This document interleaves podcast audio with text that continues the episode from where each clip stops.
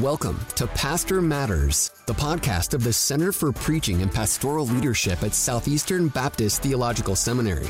We hope this conversation will both equip and encourage you to lead healthy churches that make disciples for the glory of God.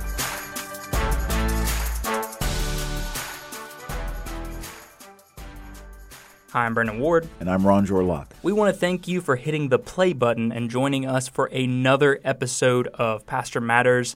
I'm excited for today's conversation, Ronjour, because we're not alone. We are joined by Dr. Alex DiPrima for our discussion today. Alex serves as the preaching pastor of Emmanuel Church in Winston-Salem. He holds a PhD from Southeastern Baptist Theological Seminary in historical theology with a concentration in the ministry of Charles Haddon Spurgeon, the man we'll be discussing in today's episode. Alex, brother, Thank you so much for joining Ronjour and I today to discuss the man you spent a significant amount of time studying over the years. In honor of this conversation, I have the legend himself, Mr. Charles Spurgeon, in bobblehead form, uh, joining us today. So let's make him proud. Exactly. Let's make him proud. But thank you, brother, for joining us. Well, brothers, thanks for having me on. It's a privilege and a pleasure. I appreciate the podcast very much. And of course, enjoy any opportunity to talk about Spurgeon. So yeah, thanks for having awesome. me on. Awesome. Well, let's start to let's start that conversation. So, for those who might be unfamiliar with Spurgeon, could you spend just a few minutes explaining a little bit about his life and his ministry? Yeah, certainly. So, uh, Charles Spurgeon uh, lived in the Victorian era in England. His dates are 1834 to 1892. Uh, he grew up in East Anglia, the east part of England. Uh, country boy, was converted uh, when he was 15 years old and um, in a quite extraordinary kind of way in a primitive Methodist chapel, um, a sort of confrontational kind of sermon. He believes the gospel, and pretty much from then on, immediately engages in uh, Christian service and work of all kinds, tract distribution, teaching Sunday school, engages a member of his church. And, um, and it's not long after that, around 16, I believe, uh, in 1850, that uh, he preaches his first sermon as part of a lay preachers association um, and from almost the very beginning, uh, when he starts preaching, um, it's just evident there's an anointing on on this man. Um, boy, really young preacher at the time, and um, he begins to uh, develop a, reputation in the surrounding area. This is now in Cambridge, England, kind of Cambridgeshire, that county, and um, eventually becomes a pastor of a small village church called Waterbeach. It didn't stay small for long, probably about hundred folks or so when he becomes the pastor of that church within 18 months or so, it grows to over 400 people. Um, and it's from there, at the age of 19, uh, he's called to pastor a historic church in London, probably one of the, the main historic churches in London, Baptist churches anyway, um, at the time called the New Park Street Chapel. Uh, famous uh, Baptists had pastored that church in the past, including Benjamin Keach, who was a well known particular Baptist pastor, signatory of the 1689 Second London Confession. Uh, John Gill, there's a lot of recovery of interest in John Gill nowadays, mm-hmm. Baptist pastor there. John Rippon, who's most known, I think, for his hymns more than anything. So this this kind of storied church, but this church was in decline by the time Spurgeon gets there, and um, the, the, Lord brings about an extraordinary revival through Spurgeon's ministry. Uh, and so between the, the time Spurgeon gets there in 1854 uh, uh, to the end of his ministry in 1892, the church grows from 232 members to well over 5,000 uh, and he pastors that church for 38 years faithfully. Mm. Is known most for his preaching. He preaches um, probably 10,000 sermons over the course of his life. He's preaching six to eight times a week at the mm. height of his ministry. Um, he writes about 150 books. Uh, releases a monthly magazine. It's kind of like his blog or his podcast back in those days. Um, he's just an extraordinary, fruitful preacher, a leader among Baptists, a leader among evangelicals, um, but just an extraordinary witness, mm. uh, primarily through his preaching and his writing in the heart of London uh, for, again, nearly 40 years uh, as the pastor of what became the Metropolitan Tabernacle. Mm. so the church changes its name, it moves locations, and that church is still there today and it's thriving. Um, wow. They probably have over a thousand people attending on Sundays. Wow. When I was last there, uh, I think they were translating into seven or eight languages live mm. on Sunday mornings. Uh, so that church still has a pretty extraordinary heritage and legacy and ministry in the heart of London. So, um, yeah, that's a bit about who Spurgeon is. Mm. So, what made you want to study Spurgeon? I mean, obviously, you, you've almost given us a, a grocery list of reasons right there. Uh, what, what made you uh, personally want to study him and, and his life? Uh, what, when did you first become interested in Charles Spurgeon? Well, uh, the answer is, is kind of prosaic. It's it's not it's not like uh, I had some great discovery someday and I thought, oh, you know, here's this extraordinary thing and I'm going to study this. It was the beard, Alex. Uh, I, it was the beard. yeah, sure. I grew up in a context that really loved Spurgeon. I grew up in a particular Baptist church, Reformed Baptist church, as a kid. Mm-hmm. And Spurgeon was kind of like the background music that was always playing in my life. He was quoted often. His books were recommended. His sermons were recommended. Uh, his story was told. I think the church I was in, we would have felt ourselves very much in the Spurgeonic heritage, theologically and otherwise. And so he was just very revered and, and i grew up aware of him. I remember one year maybe in high school i received a set of his sermons for christmas from my grandmother. So i, I just he was always there. He was always around. It, it's kind of like i tell people you know your parents they had these like old records that they would listen to and um, it was like your parents' music, and then at some point you realize, oh, Led Zeppelin's actually pretty cool, you know, and you start listening to those records for yourself this guy was kind of my experience with Spurgeon. Like he was just, he was just, you know, my pastors, folks I loved, my teachers, they they loved Spurgeon, and then eventually I just kind of grew into that uh, appreciation.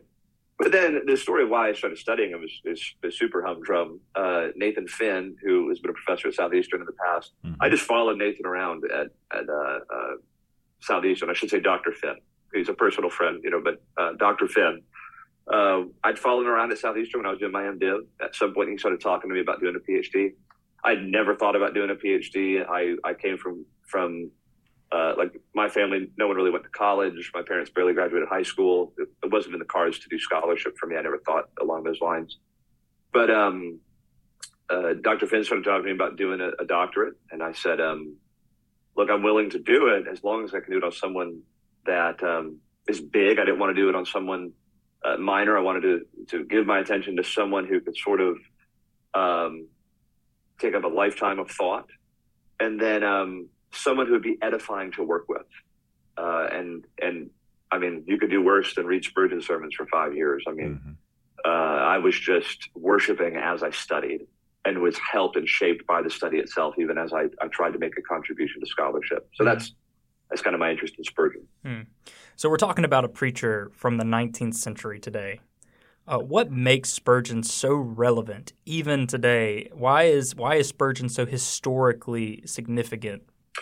Well, I, I see those as somewhat two different questions because what's historically significant um, is in some ways th- those who are historically significant are sort of perennially significant and then who's relevant in a given generation. I mean, that can kind of come and go, right? right? Uh, that depends on the climate of the culture.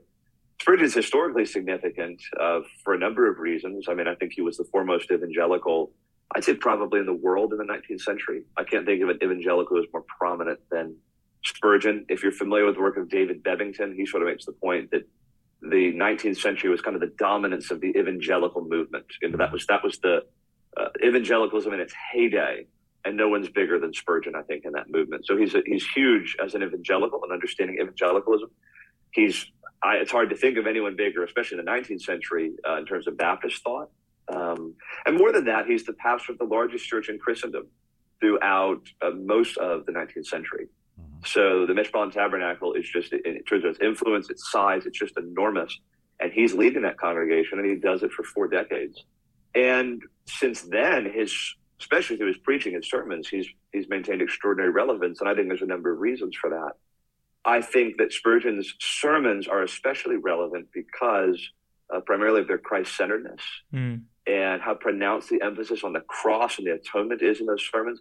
And, and here's the thing Spurgeon is loved and admired and appreciated by just about everybody. Mm-hmm. So he's, he's revered by Calvinists and Arminians alike all throughout the 20th century, by Baptists and Presbyterians by dispensationalists and people who tend to be more covenantal in their thinking.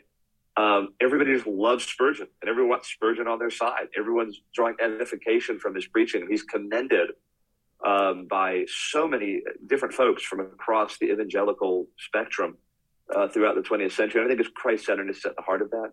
I would just want to say also, guys, the the um, I was talking to someone recently about this. I think there's a lesson to be learned in terms of um, long term relevance in Spurgeon. In this sense, Spurgeon mastered the English language. Mm-hmm.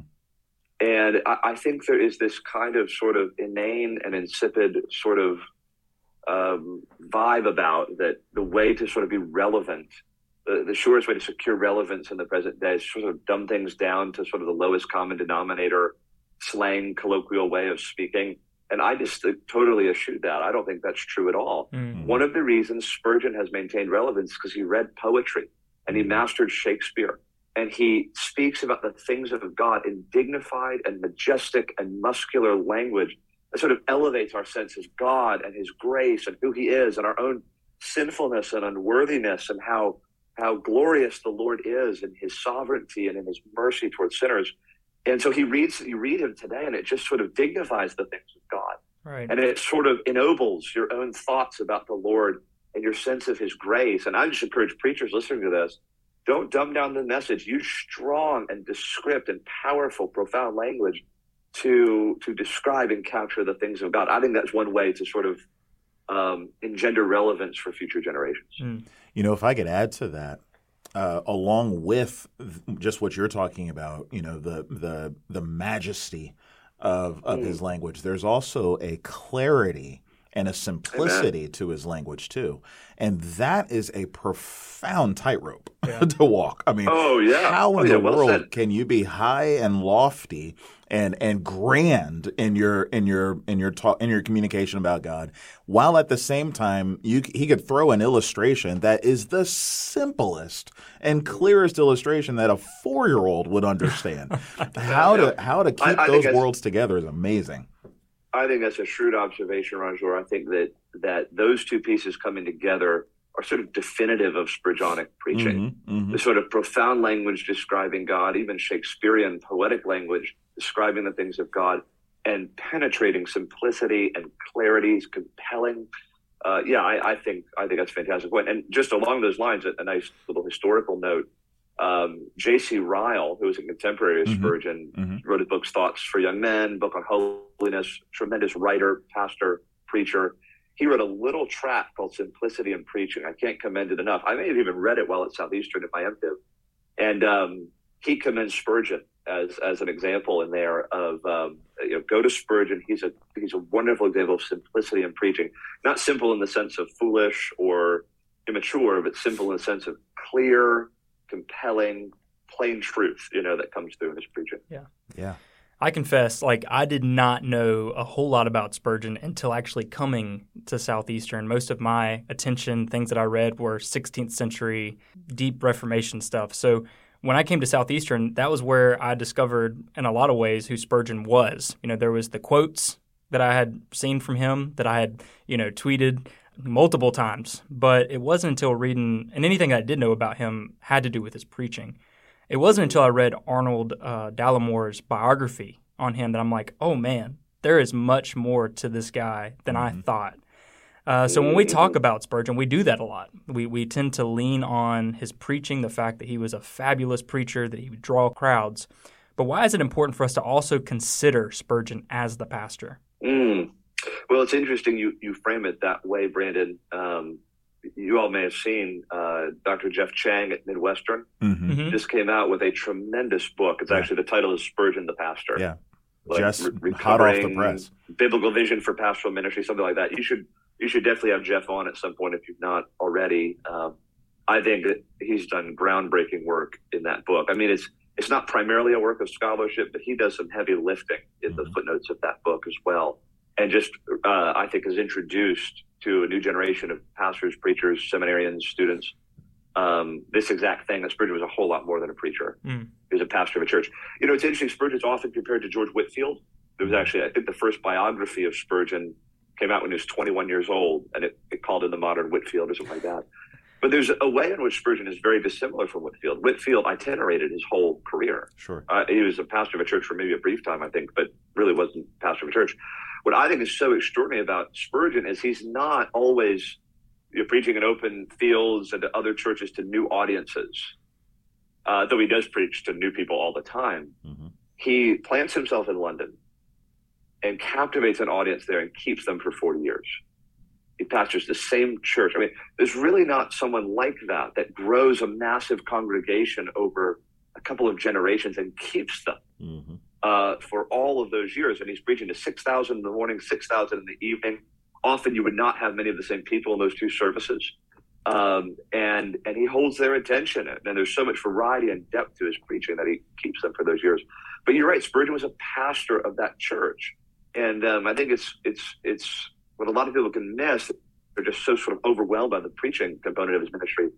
Um, that church was extraordinarily well run. It was not just a preaching center where people came to hear Spurgeon and left.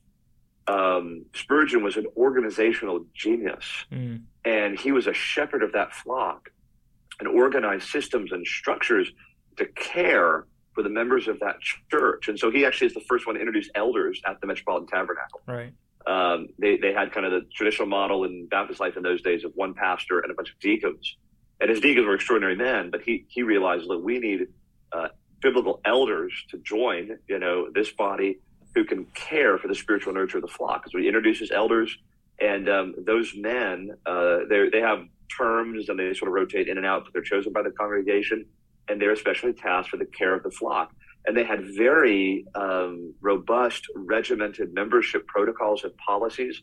Spurgeon did most of the pastoral interviews for all the members who joined the tabernacle. He knew the members by name, and they organized systems whereby members were visited and cared for, especially coming into the church. It was a very thorough process. Every member was vetted, had multiple interviews with elders and with Spurgeon. Uh, if someone was to join as a member, they would be proposed at a members meeting and then they would design, they would assign a member or an officer of the church to go and visit that person unannounced during the week in their home, and then to visit their place of work or their place of business or whatever. To okay, here's John Brown. Uh, you know, tell me, do you know John Brown? What's his reputation like here in the neighborhood? What's his reputation like here at work? And then there would be a report. That individual would be interviewed before the congregation. Uh, they would give their report on that person, and then the member themselves, the kind of candidate, would be interviewed before the congregation, give their testimony, and then they'd vote on that member. They're doing that. I think over the course of Spurgeon's life, they've taken something like fourteen thousand members, yeah, which is just um, amazing. Like that's something that just stood out to me was the fact that like with the size of this church, they were doing all of those things to protect the church. Well, yeah, and it's an average of more than one person per day over the course of his ministry. Right. Mm. But they're taking all these members, he's interviewing them. There's this careful process of making sure that these people are truly converted and have a good reputation among outsiders. And then there were very uh, well thought through mechanisms of accountability once members were brought in. They actually issued tickets for uh, participation at the communion table. And so, if someone uh, they would actually have a, like a card, like a stamp card, like when you go to like a rewards program at your mm-hmm. favorite coffee shop.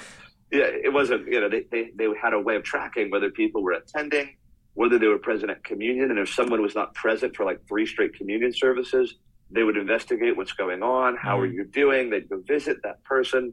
They exercised church discipline. They were a, an accountable church body. And so Spurgeon is very involved in organizing all of that and administrating all of that because he believed the church was responsible to care for the church body and the members were accountable to one another and they covenanted together and were accountable to one another. And um, and also, I think this is important, especially in our day of, I don't love the term, but we talk about celebrity pastors and we have sometimes pastors who are larger than life. Spurgeon was a celebrity pastor and he was larger than life and he did itinerate to some degree, but he always viewed the Metropolitan Tabernacle as his flock and the people to whom he was, for whom and to whom he was answerable mm. uh, before Christ and before that flock and before his fellow officers. And um, there was a special stewardship he exercised in caring for that congregation. And so we have all these letters. He would write letters to his congregation and um, annual minutes of the kind of the business meetings. And you just uh, hear and sense the affection with which he communicated with his congregation, how he prayed for them, how he spoke to them. That was his flock. And he had this sense I'm going to appear before the bar of Christ for this congregation. I'm going to answer for the souls under my care. And I don't want to have any reason to be ashamed when I stand before Christ as his under shepherd, uh, who's been given temporary stewardship and supervision of these souls. He took that very seriously. There's so much to learn there in terms of his pastoral ministry. Mm-hmm. And, and I would say uh, Geoff Chang is the expert in this. He's the guy I would direct you to. His book is superb, and he's been speaking about this on podcasts and things. Would highly recommend his book on this topic. Mm. Absolutely, absolutely. Um, so, how has he? How, how has Spurgeon? Uh, you know, I'm, I'm, sure we could have another podcast on how Geoff is, has affected you, but how has uh, Spurgeon shaped you as a pastor? You personally, how how has he helped you in your love and your affection for the local church? Mm. Well, yeah, I mean that's a, a personal question that I'll answer in a personal way. I mean, there's all kinds of the obvious things I've you know benefited from Spurgeon. Um, I think a couple of things in particular, brothers. The Spurgeon encountered a lot of adversity in his ministry, mm-hmm. suffered a lot of things. His, his wife suffered a lot physically, and he cared for her. Spurgeon suffered from depression. Spurgeon suffered from slander, all kinds of challenges in his ministry. There's lots of up and ups and downs in his ministry. And that's going to be true to some degree of, any pastor. We may not suffer in the same ways that Spurgeon did, but every pastor is going to encounter adversity in the ministry. Jesus tells us this of every Christian, even. We're going to encounter adversity by virtue of following um, a Lord and a Master who was crucified and was slandered and was maligned. And so, one of the things I've learned from Spurgeon is, is his determination just to keep preaching through it all. I can't control all the noise around my ministry. I can't control every criticism. I can't control every false thing said. I can't control whether things uh, are good or bad on the eldership right now. I can't control whether or not these men and women believe the gospel and embrace the message I so earnestly want to preach to them. But I can get into that pulpit every Sunday and I can continue to herald Christ and I can do so through adversity. And that has been sort of a mantra in my own ministry. I've only been a pastor for five years. Um, but even the little ups and downs I've experienced in my little world, you know, compared to Spurgeon's, um, I've often thought, just keep preaching, just mm-hmm. keep preaching. Uh, herald Christ, preach His word, turn to the next text, just as Spurgeon did, you know, for 40 years there in London. So that's been one big message: is perseverance in preaching through all kinds of uh, trials and difficulties. And then on a very personal note, I mentioned I grew up in a particular Baptist context, a Reformed Baptist context a context that valued the doctrines of grace, and we could say Calvinism. Um, and I, I am myself a Calvinist, and I, I, believe those doctrines are biblical. But one thing Spurgeon, um, in a sort of in your face kind of way, convinced me of out the gate was that there is no contradiction between the doctrines of grace and a high view of God's sovereignty and election and things like that. There's no contradiction between that body of doctrines and the free and sincere offer of Jesus Christ to whosoever mm. will believe. Mm-hmm. Right. Mm-hmm. And so I just never felt at all conflicted in my own heart about believing God elects from before the foundations of the world those who will come to saving faith. And I could offer to any person, young or old, male or female, rich or poor, anybody who walks through these doors, anybody I meet on the street, whosoever will believe upon the name of the Lord Jesus Christ will be saved and Spurgeon to anyone who who would want to offer the criticism, well, you, you cannot be a Calvinist and a fervent evangelist. I think Spurgeon's ministry is the ultimate refutation of that. Mm-hmm. I think this is a man who who who just has this bleeding heart for the lost and also believes, as the book of Acts tells us, as many as who are appointed to eternal life will be saved.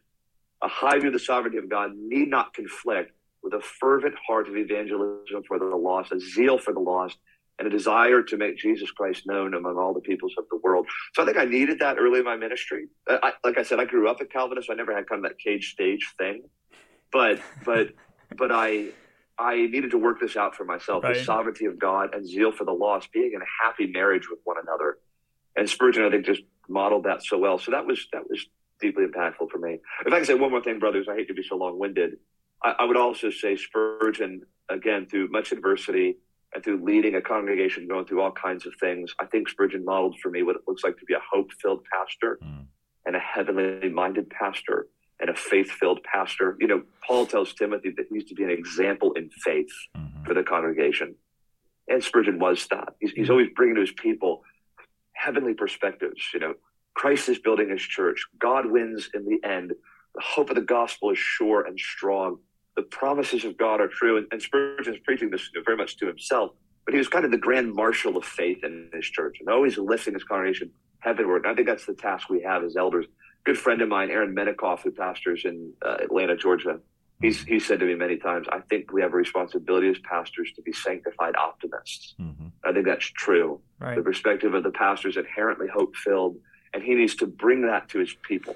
Yeah. And Spurgeon's helped me with that in a wonderful way. Yeah, I was amazed just reading about his life how how he was uh, Spurgeon was no stranger to these tragedies, divisions, conflict, vicious yeah. personal attacks, all of these things. But one of the things that was really striking for me was just how transparent he was about his own personal and physical struggles. I mean, you mentioned depression, all of these things. What can pastors learn from him in that?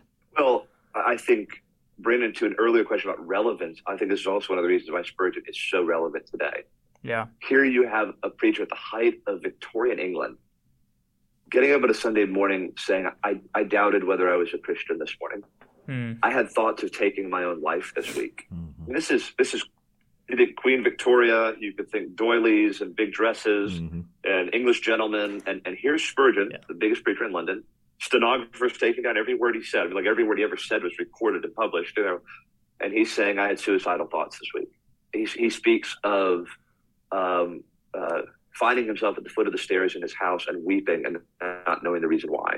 And his wife finding him there collapsed on the staircase.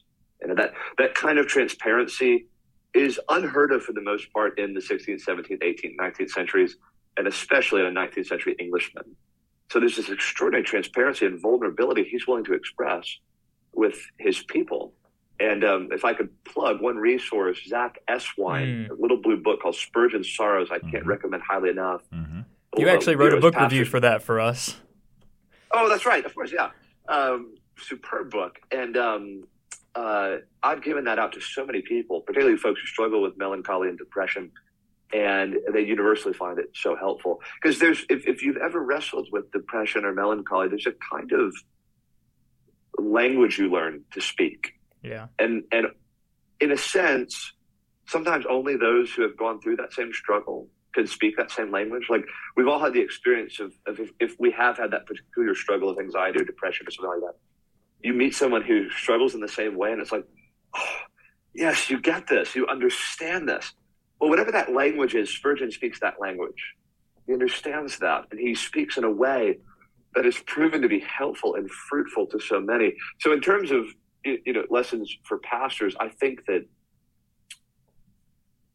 you know, we, we have to walk a fine line here. I think that pastors need to learn how to be human in their public ministry. Mm. Yes. And they need to know how to talk about their own struggles and to sort of work out their Christian experience sometimes, even in a public setting, but in a way that is not immature, in a way that's not sensationalistic, in a way that's not just sort of, you know, day in the life of the pastor or the pastor's having his devotions up there in front of the whole congregation. Um, so we need to know how to do this. How, how do we talk about our sins publicly as the man of God before the congregation? Mm-hmm. How do we talk about our own vulnerabilities and the fact that we are ensnared by the same weaknesses everybody else is? Um, that we are ourselves acquainted with various griefs and sorrows and heaviness of heart. Spurgeon, I think, helps us do that well. He doesn't just lament. He doesn't just, you know, throw all his weaknesses out there to show us, oh, wow, my pastor is such a mess, you know. Spurgeon knew how to talk about those things in a careful way that sort of helped people diagnose their own spiritual maladies and point them to biblical remedies and solutions. Mm. Um, so it's it's a it's an art as much as a science, but I think Spurgeon models this well for us: how to be vulnerable, but how to be vulnerable well in a way that ultimately is ennobling and sanctifying, and ultimately, like I said earlier, hope filled and faith filled, and points us to biblical remedies and solutions Yeah. and answers to the sorrows that we feel, much in the ways that the psalmists often do Yeah. you know, David and other psalmists will talk about the, the plagues of their heart and the sorrows of their heart, but then they'll they'll move toward this hope in God often. Um, that that has been so helpful to so many. So I don't know. Yeah. That's kind of a mismatch of thoughts. Yeah. But I would recommend Zach Eswine Spurgeon's Sorrows a great place to start trying to understand how did Spurgeon do this, Mm. and how might I do this in my own ministry. Yeah, it's such a lesson to to to read Spurgeon and see that like his his depression, those even physical uh, ailments, didn't have an impact on his identity. It was in Christ. Like those were things that Oh, affected, but he was cemented in his identity being in Christ, which is an encouragement for all of us that, that experience Yeah, those things. and, and I, I think I think there's a realism of Spurgeon. He's not surprised or knocked off balance by these things. Right. Mhm. He recognizes, hey, you know, being in Christ and being a child of God doesn't make us immune to struggles with remaining sin and corruption. Also struggles with fallen nature, uh, fallen humanity.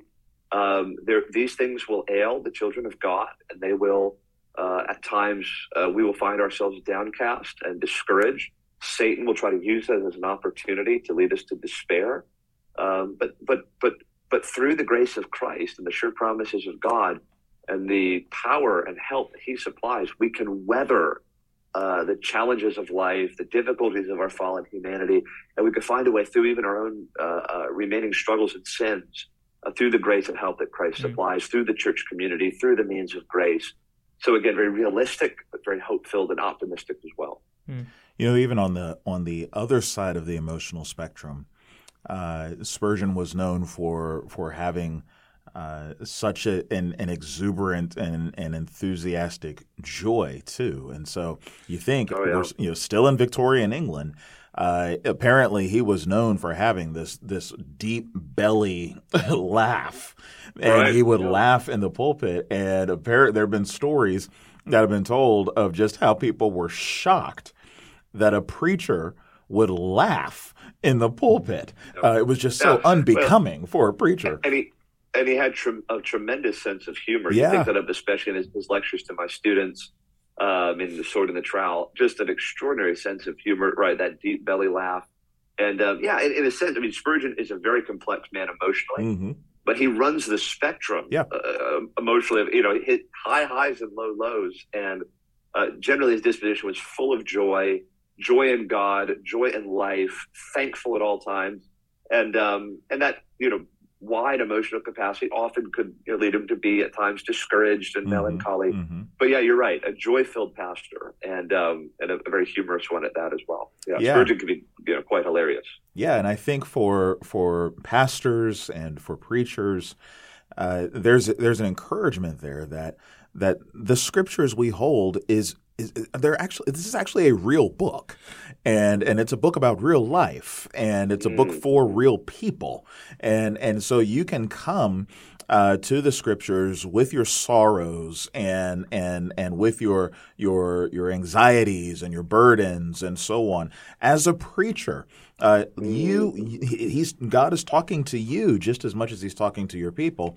And on the other side of the spectrum the the joy and the enthusiasm and the vibrancy of life and so on the scriptures speak to that as well. And so uh, you have a great opportunity not just to proclaim these joys and sorrows and so on to your people, uh, uh, but to actually engage with the living God yourself and let Him walk uh, walk with you uh, through the highs and the lows of life as well. And what you'll find is that when you are going through those things and when you are experiencing life with the living God, uh, it resonates for your people uh, it, it you, you become as, as as you mentioned before what Paul said to Timothy you become an example uh, to your people um, of what it looks like to walk with the Lord through the highs and the lows of life so yeah yeah Spurgeon Yeah, I think was very encouraging So well that. said. So Yeah. well said.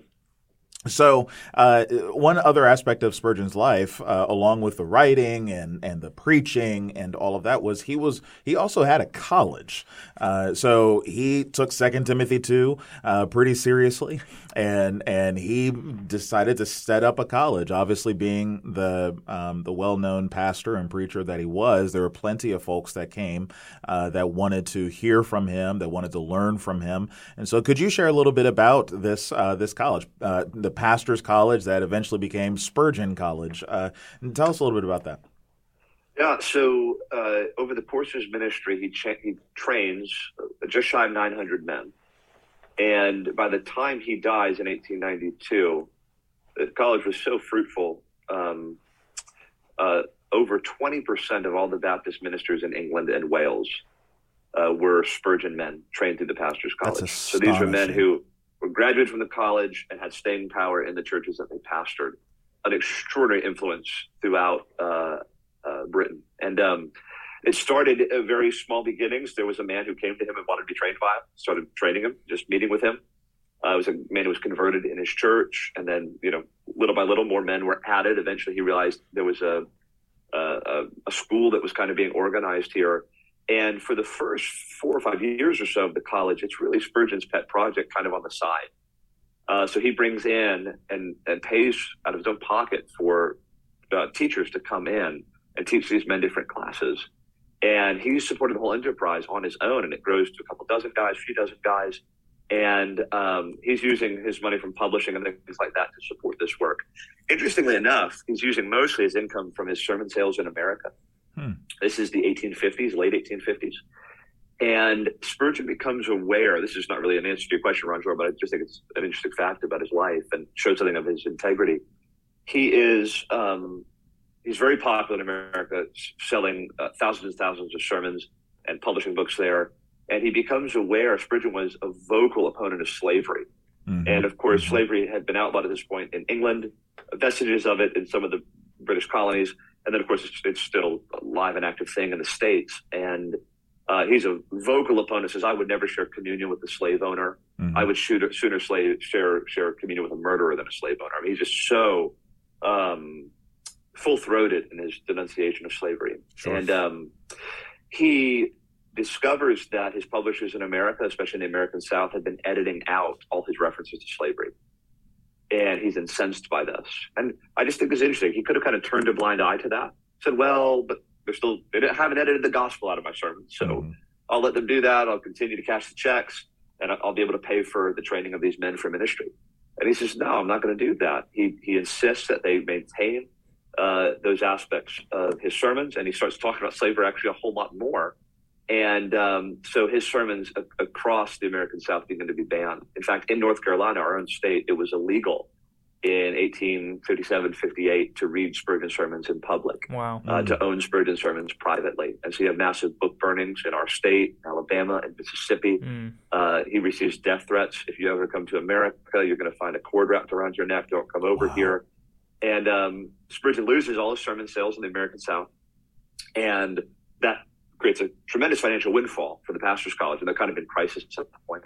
And that's when he begins to start raising funds for the Pastors College. And actually, the, what God uses to begin to really organize the effort into the big sort of mammoth institution that it becomes. The Metropolitan Tabernacle then adopts the Pastors College as an official ministry of the church and massive sort of funds start coming in in England to support the pastors' college. Mm. But I just think that's a, a, good example of a godly stand Spurgeon took mm. to his hmm. own hurt and to the hurt of this beloved ministry that was so vital to them. But then I see the providence of God in honoring that stand that Spurgeon made against slavery in the American South uh, to superintend that work and help that work become what it was.